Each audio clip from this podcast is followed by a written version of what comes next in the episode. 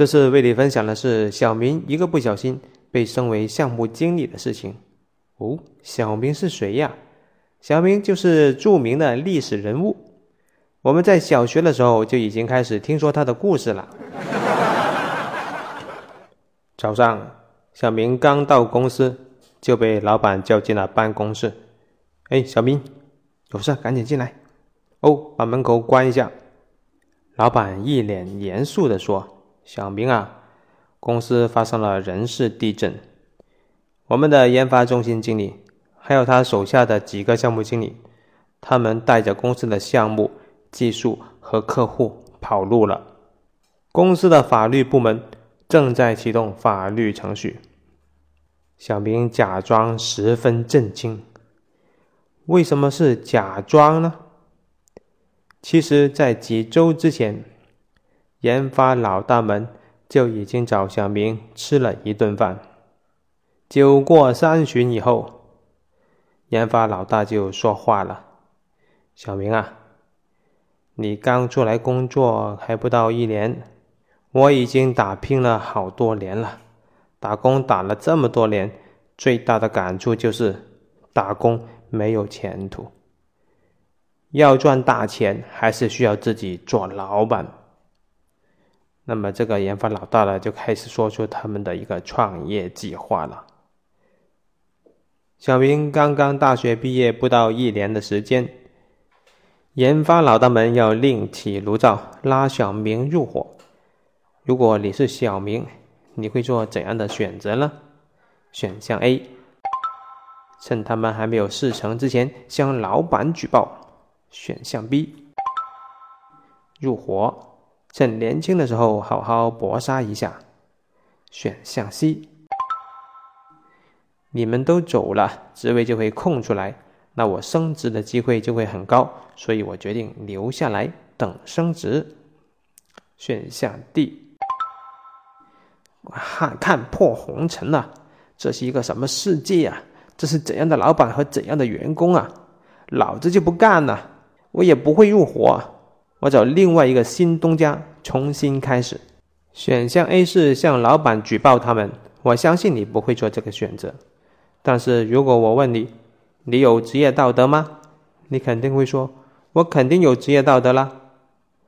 如果你真的有职业道德，你为什么不举报这些没有职业道德的行为呢？选项 B 入伙加入他们。小明虽然才刚刚大学毕业不久，他其实也是一个明白人。你们这些研发老大们都商量好了，才叫我入伙。说的好听就是入伙，说的难听其实就是帮你们打工。更何况。在整个谈话过程中，你们连我的工资是多少一个数字都没有说，你让我如何相信你们呢？选项 D，看破红尘，两不相帮，我就辞职走人，另外找一个新东家，这个也不现实。所以呢，最现实的选择那就是留下来等被升职。结果这一天。小明就等到了这个被升职的机会了，所以这一天小明得偿所愿，他预计的事情发生了，他还要假装十分震惊。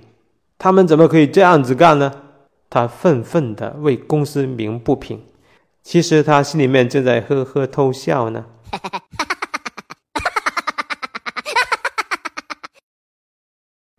从小明事件我们可以学到什么？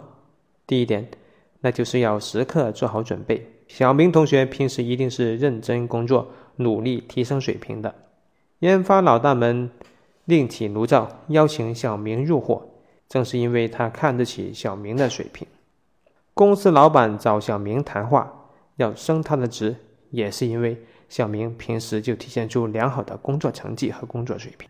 第二点，我们可以学到的就是，成大事者需要一些心机。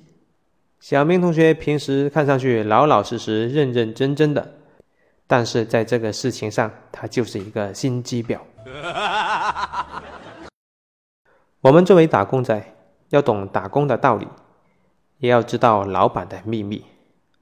老板有两个不能说的秘密。嗯第一个呢，就是防止势力过大的诸侯。如果你们公司有一个部门，他掌握了公司的核心业务、核心技术以及客户资源，万一这个部门被竞争对手挖走，或者是这个部门的老大带着他的手下们另起炉灶，对于公司来说都是一个致命的打击。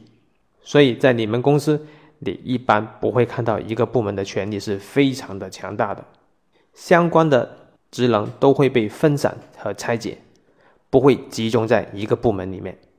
第二个老板不能说的秘密，那就是要防止手下联盟。比方说，你跳槽到另外一家公司，带去一波你的老同事、老同学，这是不可以的。公司不会允许拉帮结派，这样子将会非常的不好管理。